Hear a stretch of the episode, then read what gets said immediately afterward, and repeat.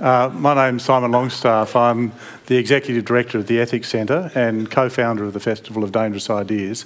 And I'd like to welcome you all this afternoon for the session on knowledge wars. Uh, to begin, I'd like to recognise the Gadigal people of the Eora Nation and pay my respects to the elders, past and present, and to any Indigenous people who are here today. When the uh, and I should also mention, just if you've got a mobile phone, if you could put it on silent, please. And if you're tweeting, uh, the hashtag is hashfody. Now, later after Peter's spoken, there'll be an opportunity for questions and answers, and you can see microphones either side there to be uh, used for that purpose. And we should have about 20 minutes for questions at the end. When we uh, think about science in this country, uh, some of the great heroes, of course, are the Nobel Prize winners. And today we're joined by Peter Doherty, a Nobel Prize winner. He shared the prize in 1996 for medicine for discovering the nature of the cellular immune defence system. He continues to be involved in research and divides his time between the University of Melbourne and St Jude Children's Hospital in Memphis. In his fifth book, The Knowledge Wars, he goes into bat for evidence based reality in relation to debates on issues like childhood vaccination, global hunger, and anthropogenic climate change, and encourages us all to be informed and to evaluate the facts.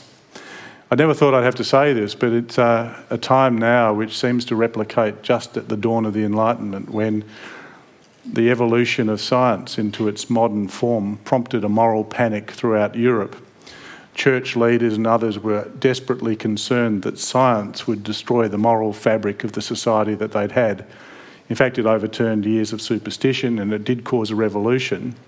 But it seemed after that to settle down that it would actually be something which was genuinely useful. And yet, today in 2015, we find ourselves in circumstances where science itself is often considered to be dangerous. So, to consider that topic, to talk about his dangerous idea today, would you please welcome Peter Doherty?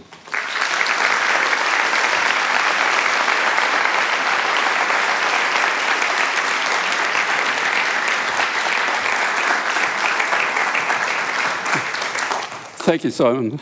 Uh, I could hear what he was saying. Uh, well, good afternoon. Um, so, this is about, to some extent, about the knowledge wars, which is a, a, book I've just completed and which I'll be discussing as I go as I go through this.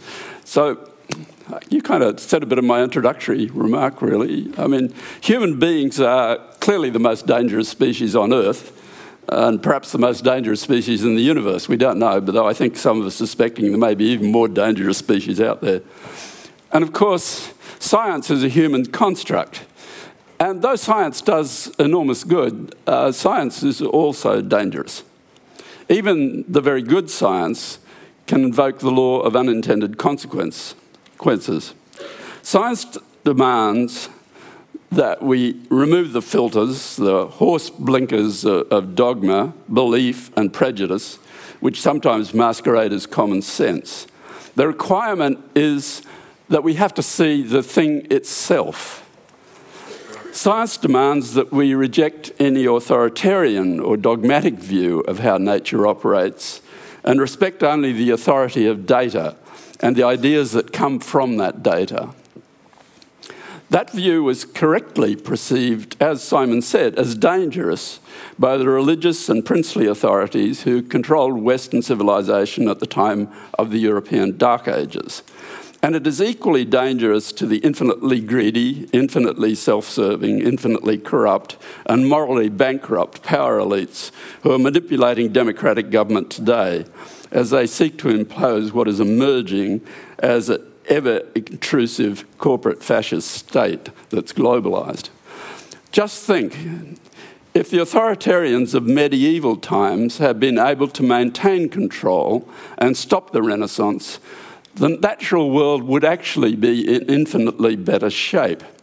If we still believe that the devil or witches caused the plague rather than bacteria, we would have no global overpopulation issue. There would be no concern about anthropogenic climate change, which we couldn't measure anyway. And uh, we wouldn't have wards full of people with Alzheimer's disease. They'd all be dead long before that. But most of us would likely prefer that the Renaissance had happened, that science had happened, and that we live in interesting ter- times. I'm not sure that's true of some in our cabinet who might like to reverse the Renaissance. Um, some of the best minds of the 14th century, I think.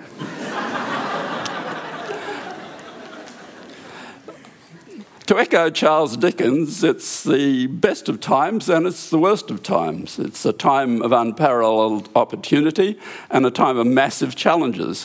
When it comes to distinguishing the good from the bad or the delusional, the confusion for most of us is with information based in science.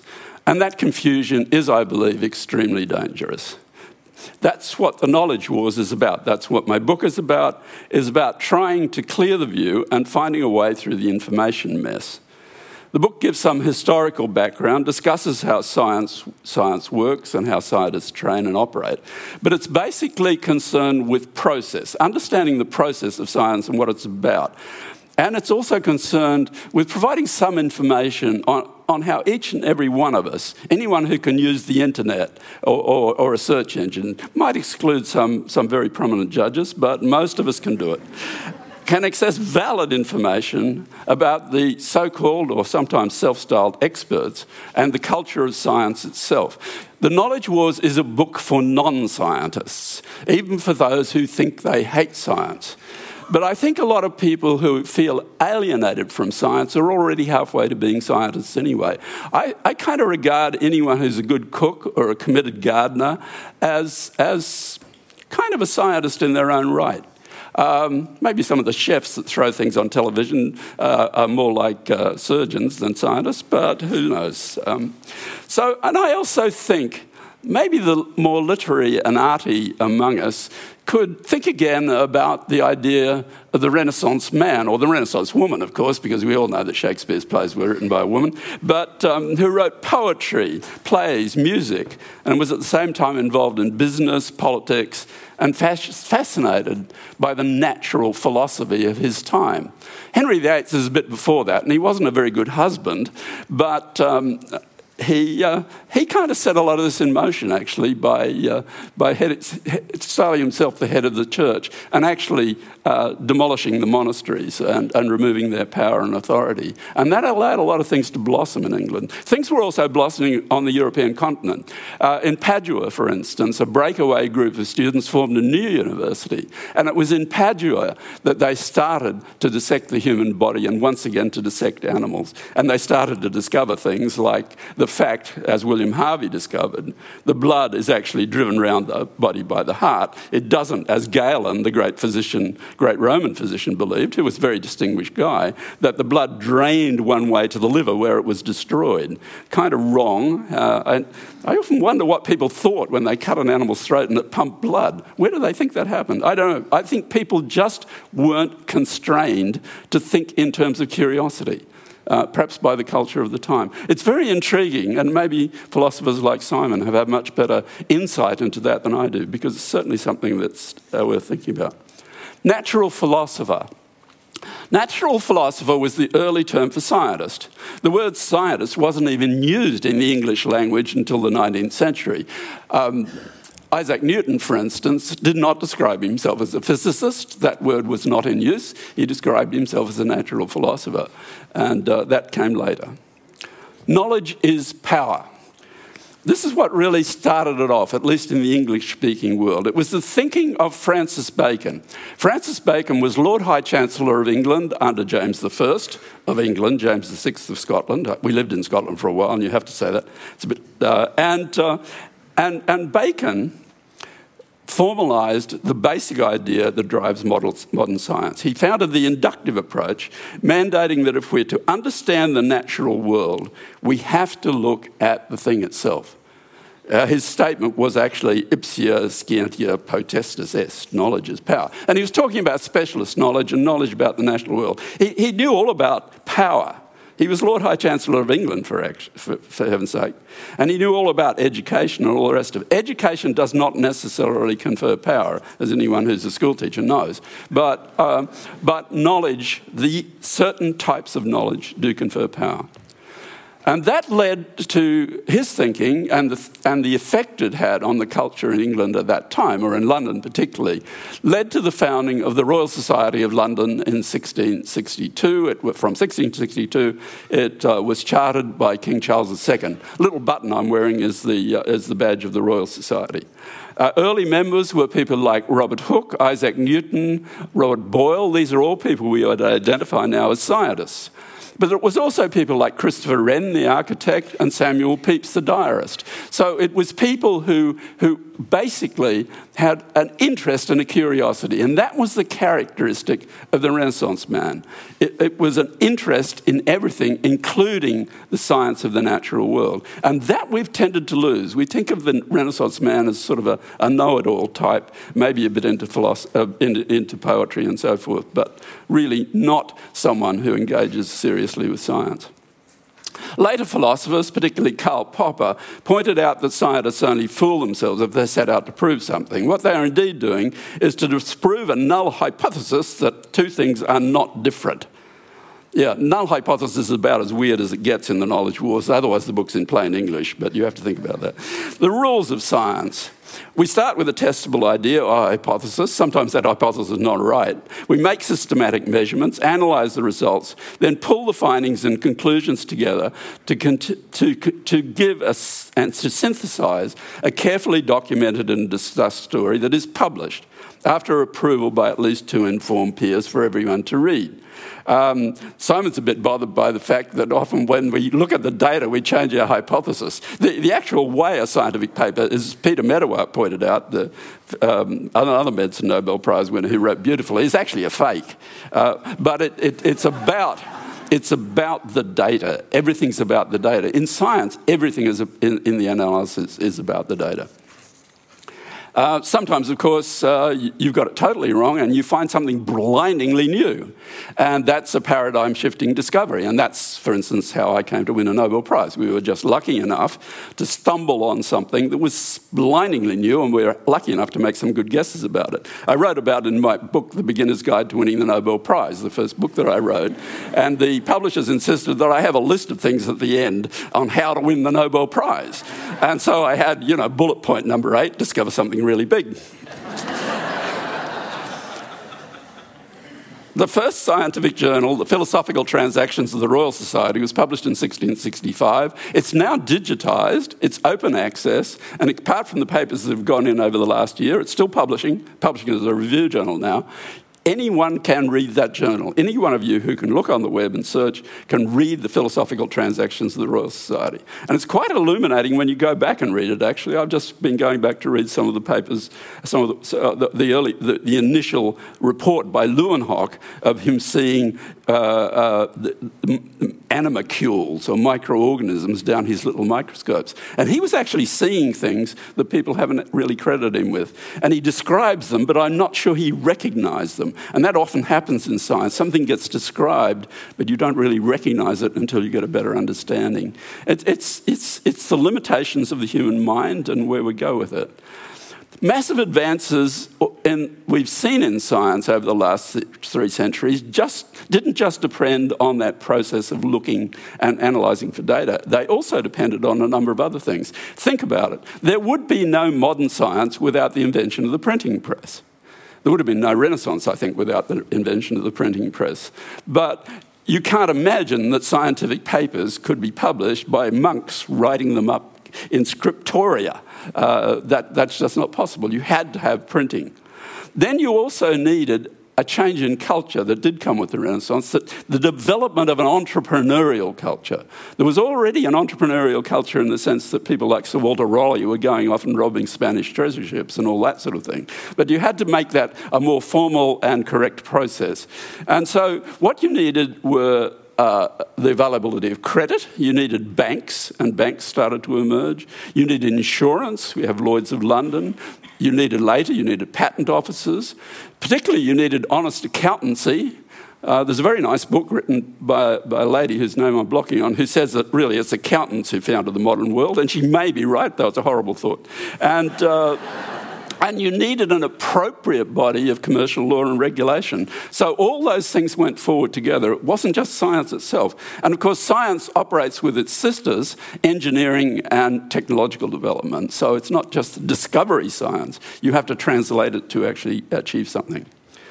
Also, perceived as an essential role for government after developments like radar that had such a big influence in the Second World War, and of course the emergence of nuclear bombs, public funding has driven and continues to drive the great culture of discovery. You cannot really expect the private sector to drive public discovery science. It's too risky for them. There's not sure enough of return. We look to the private sector for translation. Uh, we look to industry and entrepreneurs, some government funds as well. Translation, uh, a lot of governments fall in love with the idea of translation. They have the idea you don't really need to do the science. You could just translate the science. Well, it's kind of news. If you don't own the science in the first place, you're not going to be the person who translates it for a start. And the other thing is if you don't do really good science, then quite frankly, you're going to be trying to translate crap. And a lot of that happened, particularly in the early days of, of, uh, of gene therapy. And some of it killed people, and it set science back quite a bit for a while. Science has prospered and so have we, but its great success, science has become increasingly specialised and more and more inaccessible to most members of society. Nobody now can say, as Francis Bacon did way back then, he claimed all knowledge as his province. That's just not possible. You cannot claim that. And given the problems facing us and the choices we're required to make, this basic rejection of or ignorance of science by many in the community is frankly very dangerous. In such challenging times, democracy can neither flourish nor function to promote the general good if the great majority of our political leaders and the voting public are scientifically illiterate and readily manipulated by delusional and dishonest politicians and media.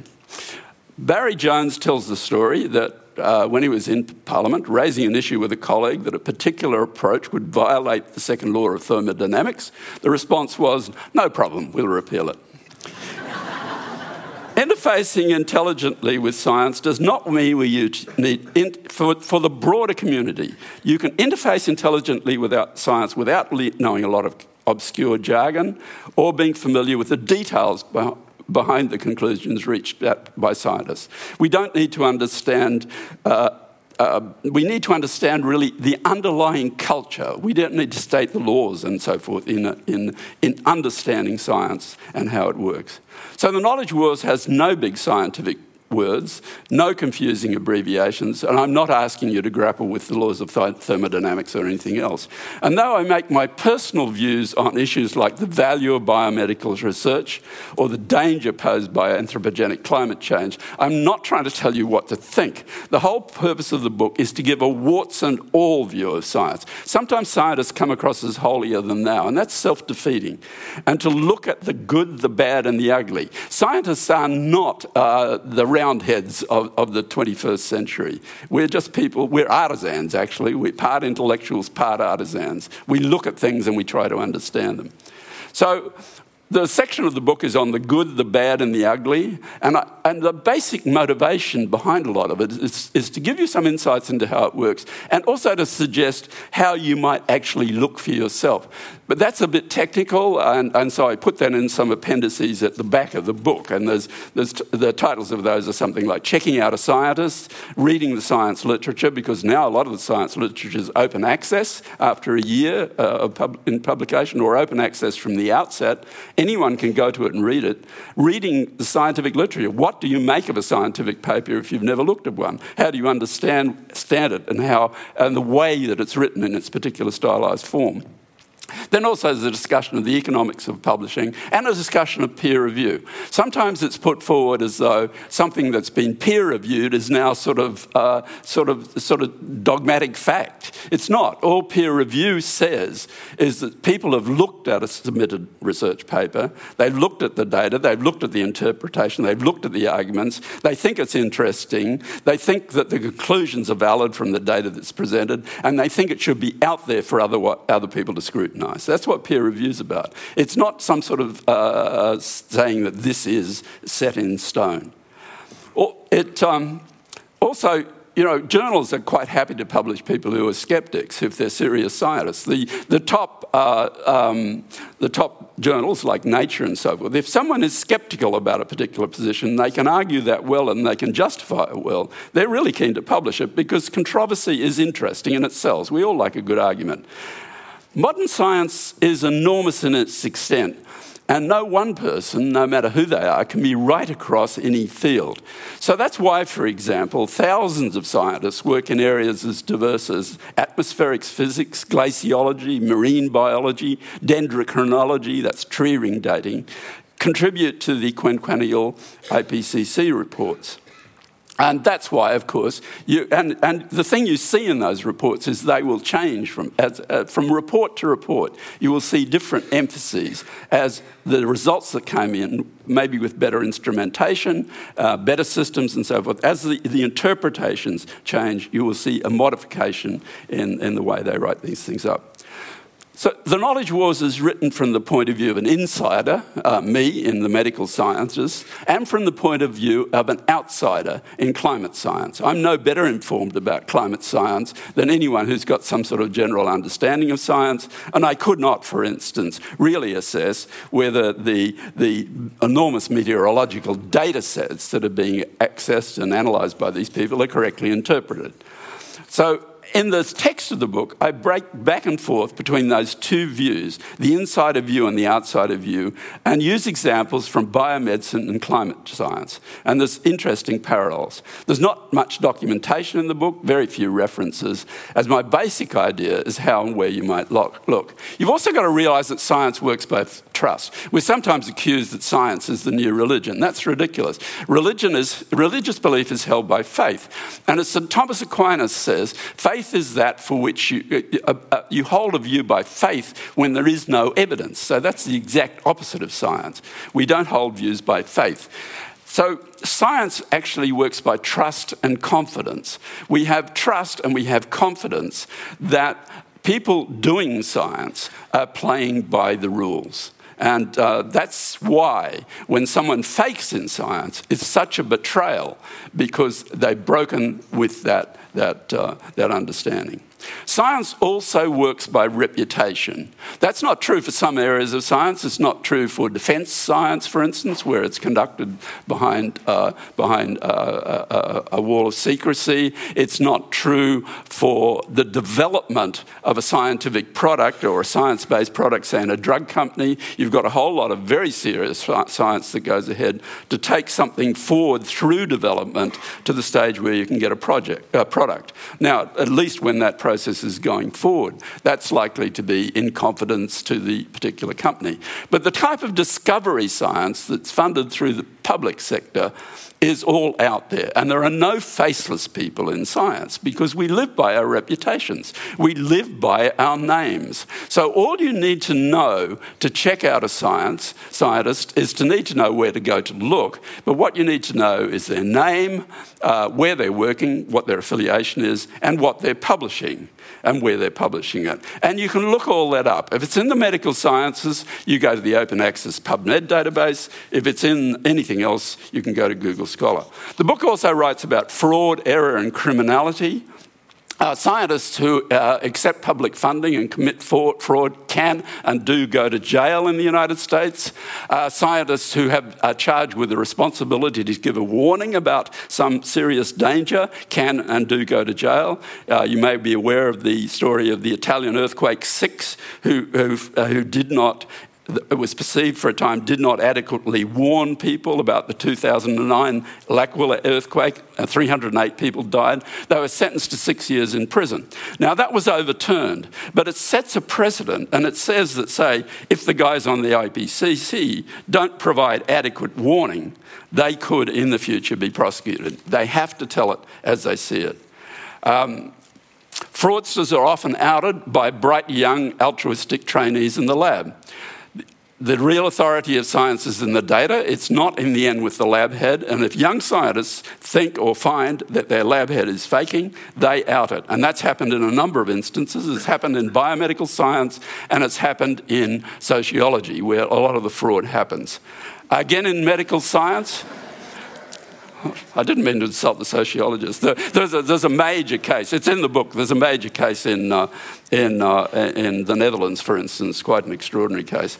Uh, also, we've had instances of, of, of, criminality. For instance, the Tuskegee experiment, where for 20 or 30 years, men who were infected with syphilis were given free medical treatment and all the rest of it, but they were allowed to infect their partners and their children. And when penicillin became available, they weren't allowed to get the penicillin though it could have cured them and their, and their children and their wives.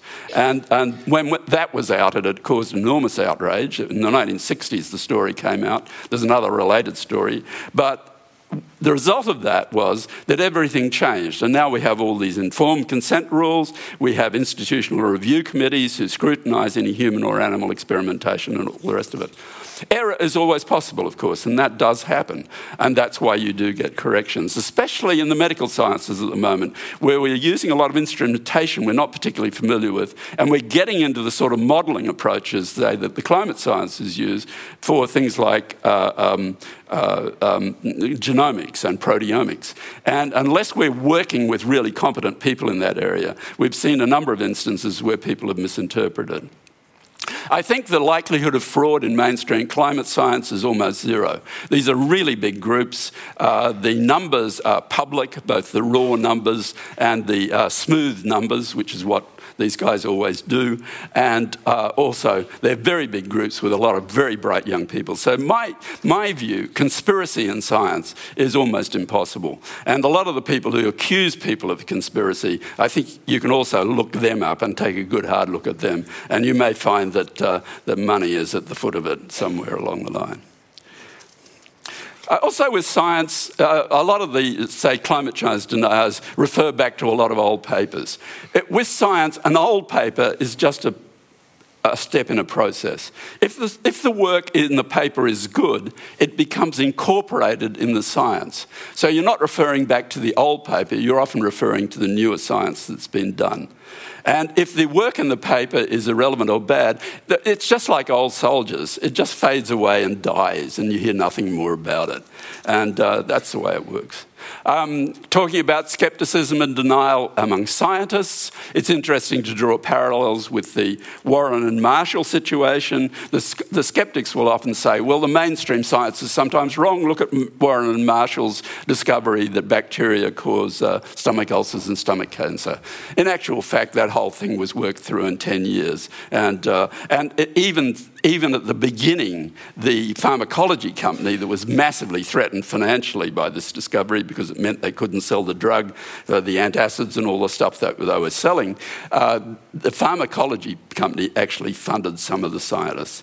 And of course, all good scientists are skeptics. And if you're looking at a scientist skeptic, uh, you can tell whether they're a skeptic or a denier. Because a real scientist who's skeptical about something will continue to engage with the science, and just like the real scientists, they will adjust, adjust their objection or conclusions. Their perception will change. It will never be rigid. If you see someone who, when they encounter new data, all they're trying to do is find out why, state why it's wrong and find an exception somewhere and cherry pick that, you know they're basically in denial.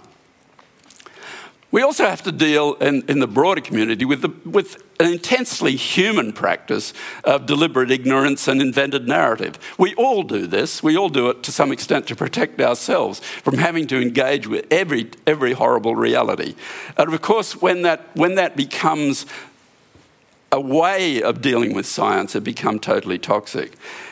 And also, when we're concerned with public denial, of serious science, we're faced with two kind of broad themes. One is the denial, for instance, of the effect of greenhouse gases by vested interests in the fossil fuel industries. We're all kind of familiar with that. We've seen these sort of greenwashing ads from the good oil companies on TV and all the rest of it.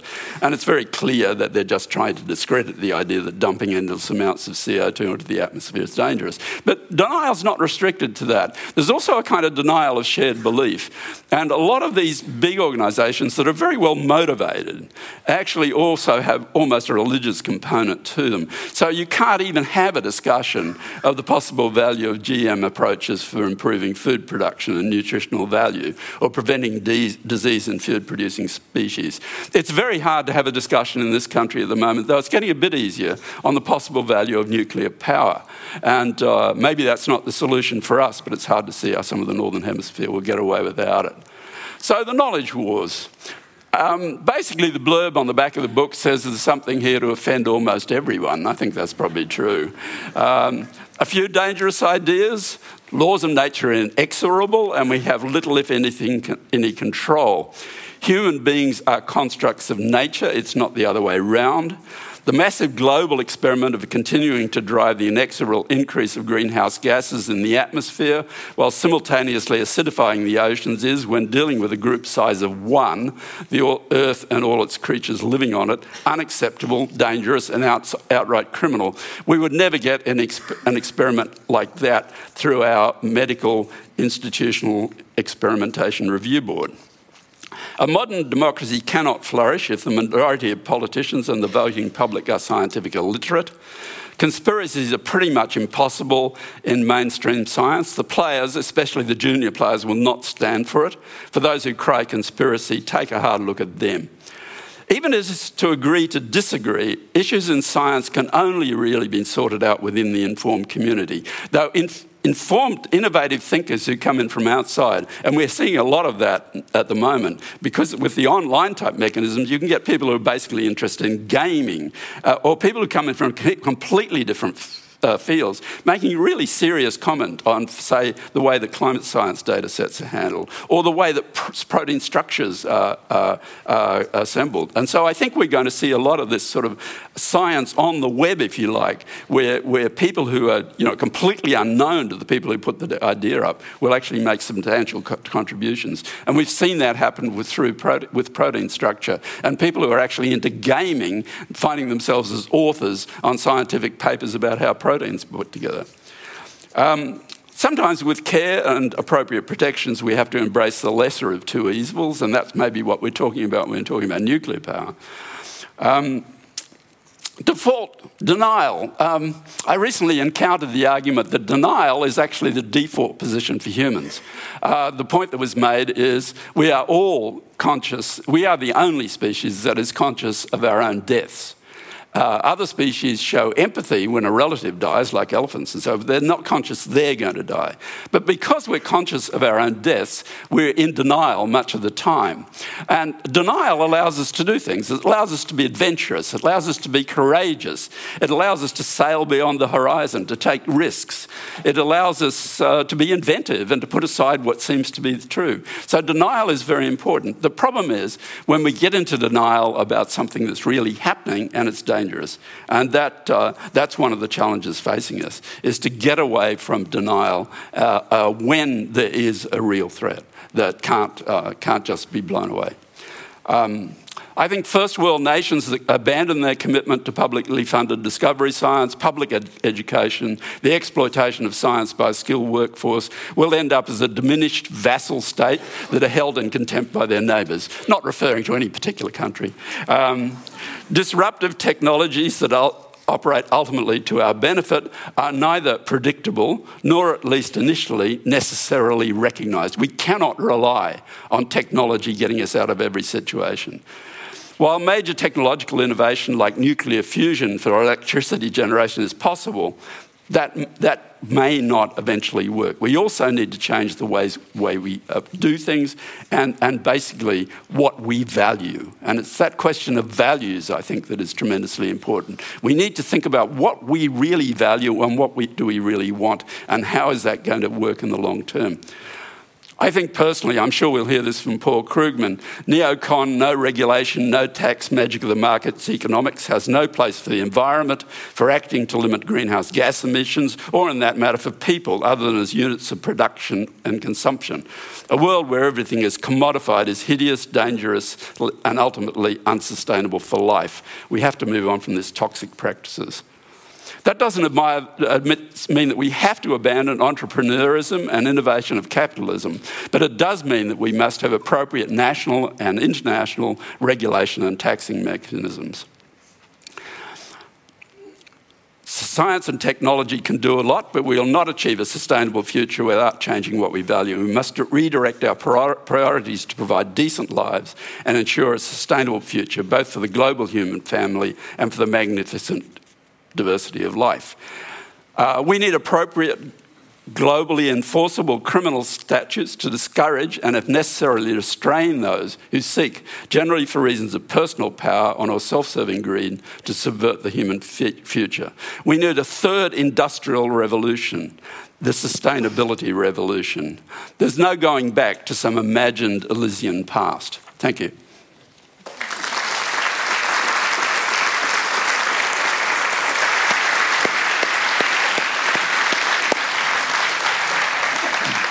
Well, I'll remind people if you'd like to ask a question, you might line up. There are microphones on either side, they'll be illuminated. Uh, before we do, I just want to um, pick up on where you started and where you ended. So, we both agree, I think everybody knows, that the dawn of modern science, there really was a war. Yes. People had their books banned, they were burned, they were imprisoned, and they were banished simply for the inquiries they made. Uh, eventually that though come now and you've just described i think a world if i paraphrase it where you see science on the side of humanity being up against foes that may not be banning burning and banishing but are nonetheless hell bent on a destructive course of action. So that's the war, is it, that you see between science today, between science for humanity and uh, those forces?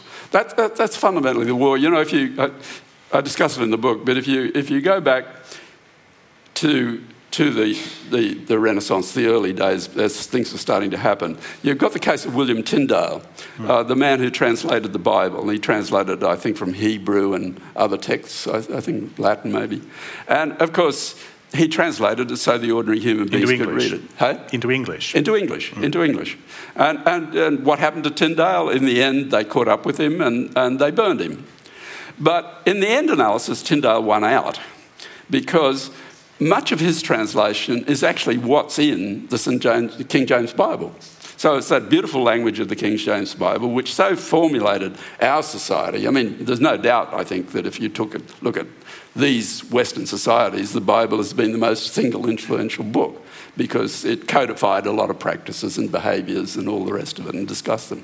So, so Tyndale in the end won out, though he, he, it was pretty agonising. So the equivalent of that is, today is is you remove research funding. Uh, the first thing the present government did, in, did when it came in was to cut funding for the Bureau of Meteorology, uh, the CSIRO, ANSTO, I think the Institute of Marine Science, every, everything that does anything to do with climate science, the ARC.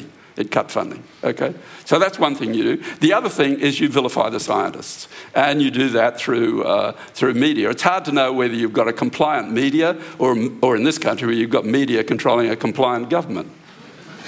I'm not mentioning any names. A... Okay, well, let's start over here. Uh, microphone one. Your name, please. If you could just say your name, ask your question, uh, and then we'll go from there. Hi, my name is Richard, and thank you very much. Uh, fantastic insights. Um, one slightly flippant question, I guess. How do we know that elephants aren't conscious of their mortality? And second, slightly more serious question yeah. um, would humans be less dangerous if they weren't conscious of their own mortality. Um, yeah, you're absolutely right. So that's why I say I have to have trust and confidence in the person who told it to me, who was a very good scientist, because I haven't looked it up. So that's an example of trust and confidence. But I, you know, I the think, credibility of your whole book's just been I shot. Think you should, no, no, no, no, no. I can't know. I can only know a very limited amount of stuff. Firstly, because uh, you know I'm a, a fairly specialised scientist, and secondly, because I'm I'm almost 75 years old and my mind is going quickly. Uh, someone was talking about uh, Bernard, uh, uh, the guy from Crikey was talking about the surveillance state. Bernard Keane. Bernard Keane at the yeah. thing I was at last night. And he was saying how they can track exactly where, where you are from your cell phone, your Fitbit, your, uh, your computer, your iPad, and all the rest of it. And, and he's saying how terrible this is. And, uh, and I said, well, you know, it's got one good feature of it, if I could just hit a button and say, now, where the hell am I? and, and, I? and then maybe in five or ten years, I could hit a button and say, who the hell am I? uh, no, I, I, mean, that's the issue of trust and confidence. I took that on trust, and I haven't really looked it up. And I deliberately didn't because I wanted that question. Thank you.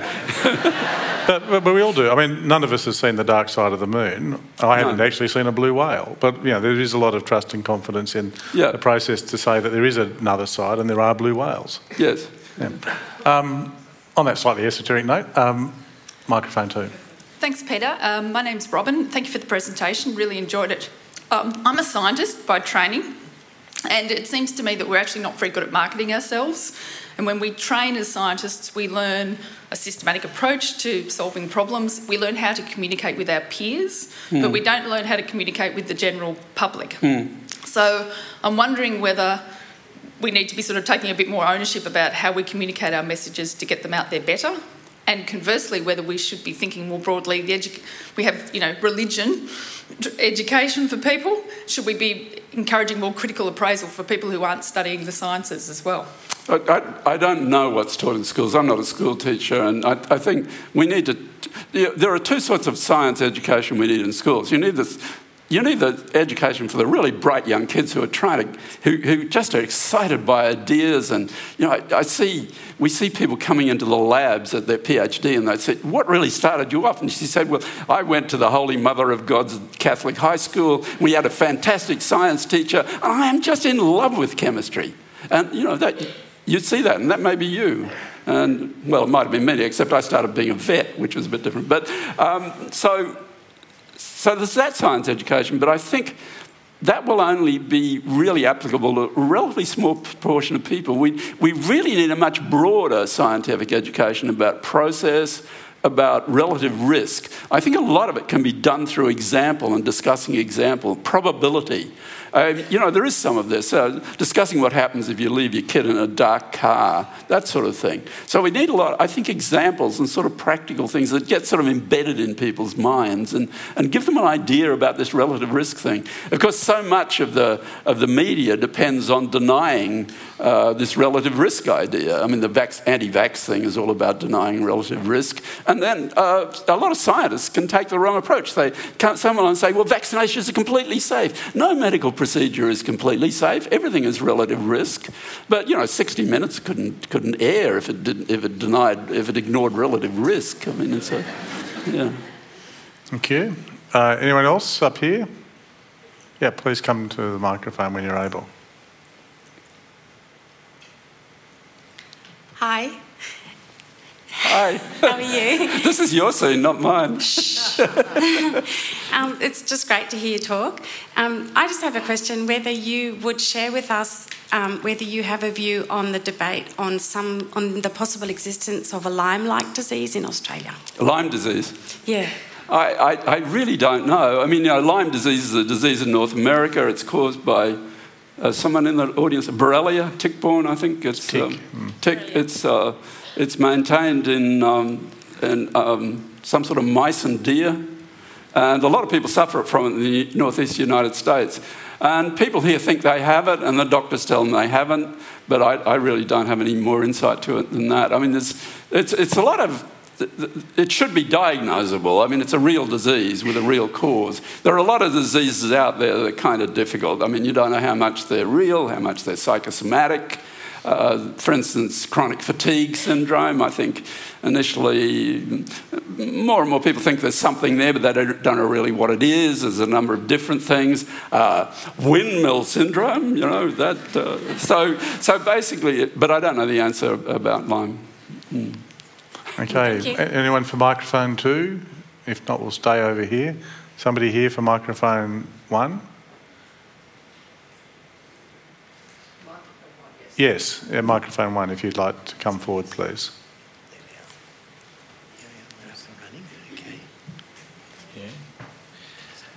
Uh, James Bevan's my name.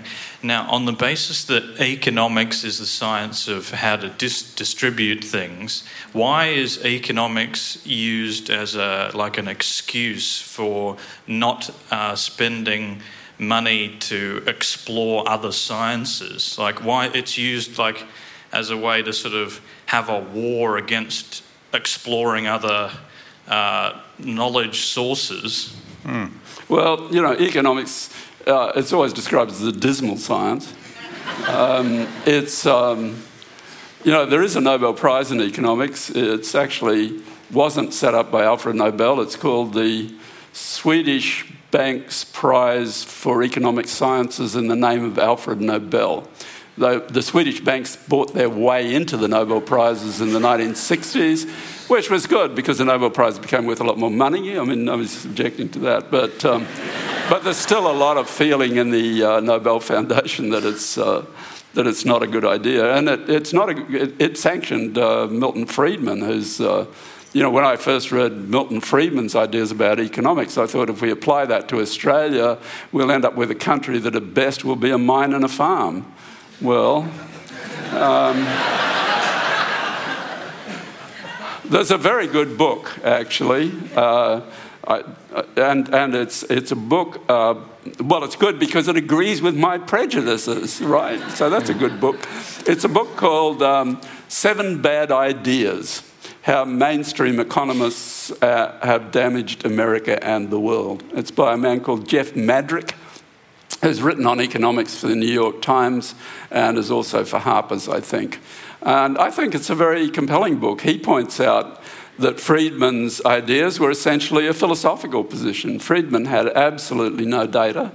He just basically came forward with these ideas. And they're wonderful ideas. Neocon economics is great it because for certain people, Paul Krugman, who's speaking this afternoon, this evening, mm. uh, will tell you that this is a zombie idea. It's undead. It, it, it keeps getting killed. There's never any evidence for it, but it never goes away. Why doesn't it go away? Well, it doesn't go away because it serves the interests of those who are already enormously wealthy and powerful. And these people are infinitely greedy, morally bereft, and infinitely corrupt. And uh, that's what I think of neocon economics. And I think if you, if you see something, in, uh, that's another thing, if you see something it, it, that's badged as an institute, and if the institute doesn't tell you where its funding comes from, if it's talking about science but it doesn't employ any scientists, look very closely at its stated philosophy. And basically, if it's libertarian, uh, it's just a lot of crap, self serving crap. I wonder whether um, science um, became such a powerful cultural symbol that things like economics actually aspired to be given the significance of a science without actually having the scientific method at its heart. Yeah, no, I and mean, so anything that wants to legitimate itself says I'm a science. Well, that's that's part of the problem because you know, so so economics I mean, some economics is very scientific, I mean, in, in, kind of retrospect, and there's a lot of very interesting economic writing. Well, behavioural economics. Uh, oh, I mean, uh, historical uh, economics in a historical sense, where actually they went back and where people have gone back and looked at the history of the transactions that happened during the slave era uh, people sort of hid what they were doing, but they didn't hand, hold, hide their account books and so forth. Mm. So that sort of economics history is really interesting, actually, and it's pretty valid. And it's probably a lot more valid than other history. Uh, but basically, I, I, mean, there are some things you can do with economics and some things you can't. And, and if people are honest about it, they'll pretty much state that to you.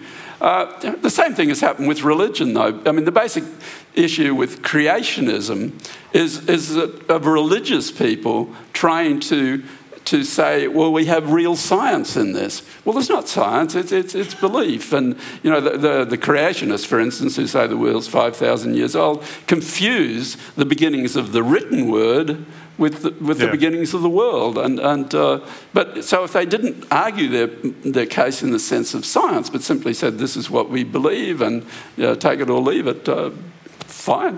Is there anybody else who wants to ask a question? Either microphone? Yeah. No? I think also. Still down. Well, well, well, just wanted to. So you wanted to say further on that point? Well, I think also the point that was raised before about scientists communicating um, well, some of us are better communicators than others. I think, uh, particularly with respect to high schools and primary schools, it's really good to get stu- bright young students and postdocs and so forth out into the schools. Not old fossils like me. I'm, you know, I'm older than their grandparents, and so we don't want them, but we want bright young people who can talk about how exciting it is and how much fun they're having, and all the rest of it. Uh, but the other issue, the other issue though, is you have to think of the nature of the media itself. Uh, we were talking last night in a similar, in a different sort of format, but uh, basically, there are about four science journalists employed in the whole of the Australian newspaper media. About four. And I don't think they're all full time. So, Whereas there's one journalist for every three AFL players. You've got hundreds of sports journalists. I mean, this first came when I, when I first, uh, after I'd won the Nobel Prize, and I'm suddenly on the public stage because I'm the Australian of the Year and sort of travelling around and talking to broader groups because you know I was well known in science but totally not known. Now I'm really quite famous. You know, having a Nobel Prize gives you about the level of fame as a minor figure in a coffee commercial that hasn't run for three years. but you know, trying, going to, going to Adelaide on the history, on the anniversary of Howard Florey, you know, the guy who, who got penicillin online and saved enormous numbers of lives at D Day and so forth with his friend Ernst Chain and so forth. So that was the anniversary. He was born in Adelaide, educated in Adelaide, went to university in Adelaide. I talked on public radio about Howard Florey. A lot of people had never heard of him, thought it was very interesting. The Crows were winning, and I was trying to in- explain immunology to a, to a football reporter on the Adelaide Advertiser. Okay. Well, you know, it, we were discussing whether or not the Brisbane Courier Mail is worse than the Adelaide Advertiser. I don't think it is. I think the uh, Advertiser is worse. But, but you know, it, it's impossible. So if you've got, if your media are, are illiterate, and the other thing, of course, is that a lot of science, when it actually does get into the paper, that the scientist thinks newspapers are about communicating. Well, maybe some of them are. Maybe the New York Times. I think maybe uh, in elements of the Fairfax does, but but a lot of uh, a lot of the, the, the, industry is about selling papers. Do, do you think scientists have to become more um, political, not just better communicating? But if if you're talking about a world where funding is cut and uh, there tends to be a slightly meek response that comes from the scientific community when they're being. Well, it's a bit like the response we're seeing from the ABC. They're intimidated because they're totally in the mercy of these characters. But um, I, I, think uh, what we need is, is many more people in political life who have a sense of science. And we need a much greater sense of science and the importance of science in the broader community because, in the end analysis, I mean, John Howard told me if you really want to get m- more funding for science and so forth, get the voters to care about it. And when you ask the voters, actually, they care about it. And you know how responsive our politicians are to the voters. Look at the opinion polls. Look at who they'd like to have heading the Liberal Party. Look at who they'd like to have heading the Labor Party. Uh, but we, we have to find some way of putting more pressure on these people. Also, the, the quality of our politicians is disastrous. I mean, most of them are. Most of them have done nothing but politics for their whole life. They've either been in the trade union movement or they've been in political offices. They've never done anything, uh, and, and, that, that describes. I mean, one of them's a failed journalist, uh, but you know, most of them have done nothing. Hmm. Um, I want to take you back to Francis Bacon. Yes. Because I wonder whether or not he perhaps is somewhat responsible for what you've just described the problems as being as you'd know, uh, I forget the. I always remember the second part of the title of his great work, where he tried to capture all knowledge. But mm. the subtext was the instauration of man over nature. Uh, yes. And, and and there was this sense that Bacon had that if only we could know everything, we could control everything, that the uncertainties in life could be eliminated. Now that that way of thinking about controlling the world mm. by understanding and managing it is partly the world that Friedman, Friedman himself well, represents. We, we all do this. I mean, well, it's also in the, in the Christian doctrine that, you know, dominion over nature. Yeah. We're given dominion over nature. But, but, but this is know, where science takes up that notion yes, of dominion know, and, and, says and, and it's the mistake we make all along. I mean, you know, if you look at the early part of the 20th century, uh, you, you, look, you, if you go into bookstores sometimes, you'll find these old yellowed hardbacks called Every Man's Library. So, so people were out there, they were uneducated people. They'd, they'd, left school at 12, 15 or something, and they were trying to educate themselves. They were going to mechanics institutes. Yeah.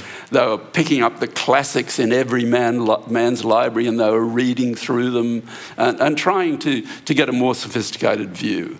And then, of course, we thought, oh, with modern communications and television and, uh, and, and, and, and uh, radio, radio, then television, certainly, certainly radio is a much better method mechanism for communicating often. But that we'd all become more educated and more aware well, hello. I mean, you know, what do we watch on television? I mean, I, I don't know, cooking programs.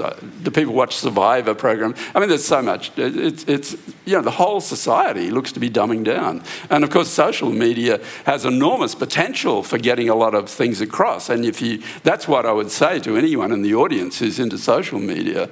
Uh, if you're in a science lab and you've got really good video of something, put it up on, on, uh, on YouTube. You know, put things up because now we can all communicate globally, actually, if we, if we hit it right.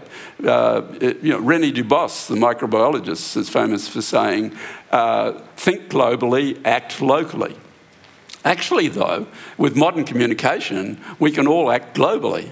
But the problem is, of course, there's as much disinformation there as information, and then there's a lot of people who are just totally absorbed with themselves in this in this space. You and probably just have to learn how to align science with cat videos, and you'll be absolutely. We could, but the sort of cat video with electrodes sticking out of the head of the cat.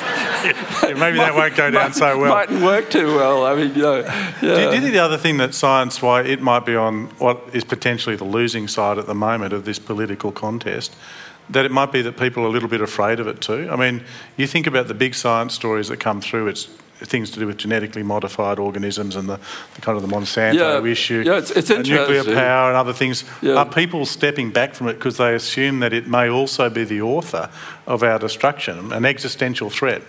Yeah, and I think that's that's one of the issues, obviously, and and basically that's why I want people to be able to take a bit of a look at the science and the scientists themselves. I don't think science.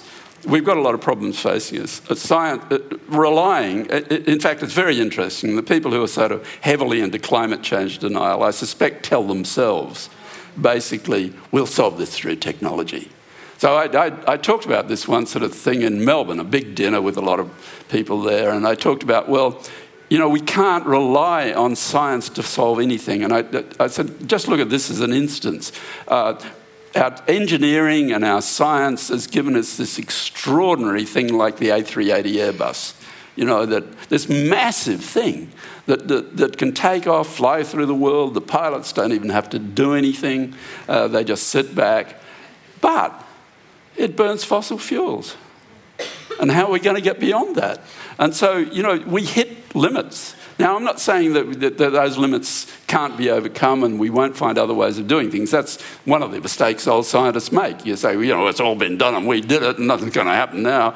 And, uh, but that's ridiculous, of course. But basically, I don't think we can rely on science to solve everything, which I mean, it means a change in attitudes and it means a change in values. And it means also, though, that we have to use science as best we can to solve issues. Uh, case in point is influenza. The influenza A viruses are, are, looking more and more dangerous. They're the main pandemic viruses. They're what we work with influenza. And we're getting more and more situations where we're seeing in Asia, where, where birds and people are together in these live bird markets, viruses that are relatively innocuous in the birds causing lethal disease in humans and they're inapparent infections in live bird markets, for instance. Now, people have been trying vaccines, it doesn't work. I mean, the vaccines aren't good enough, it's just, it's just too big. The only way you can really deal with it is to kill all the birds, but if the birds aren't sick, you can't really do that. And it requires a lot of diagnostic power and all the rest of it. So, one way to do it, we know what the genetic defect is in the chicken that makes it so susceptible to influenza. Uh, we could actually engineer the birds to be much more disease resistant. In engineering the birds, we would save enormous losses due to slaughter of poultry flocks.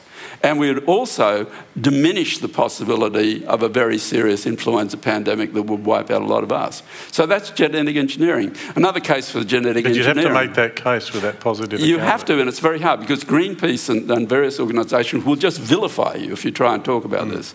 We've had people try and talk about uh, GM in rural communities who've just been shouted so down. you, you, you, They're not you- allowed to you've talk. pointed out politicians, big business, and others as the enemies of science. No, but it's- it's do you see also- Greenpeace too? As, Uh, actually, Greenpeace is great on a lot of things. I, I, I, really think Greenpeace is wonderful on a lot of things. They're totally irresponsible when it comes to, to GM. They, they simply shout it down. That's what I'm saying. It's this culture of shared belief yeah. that you cannot discuss this.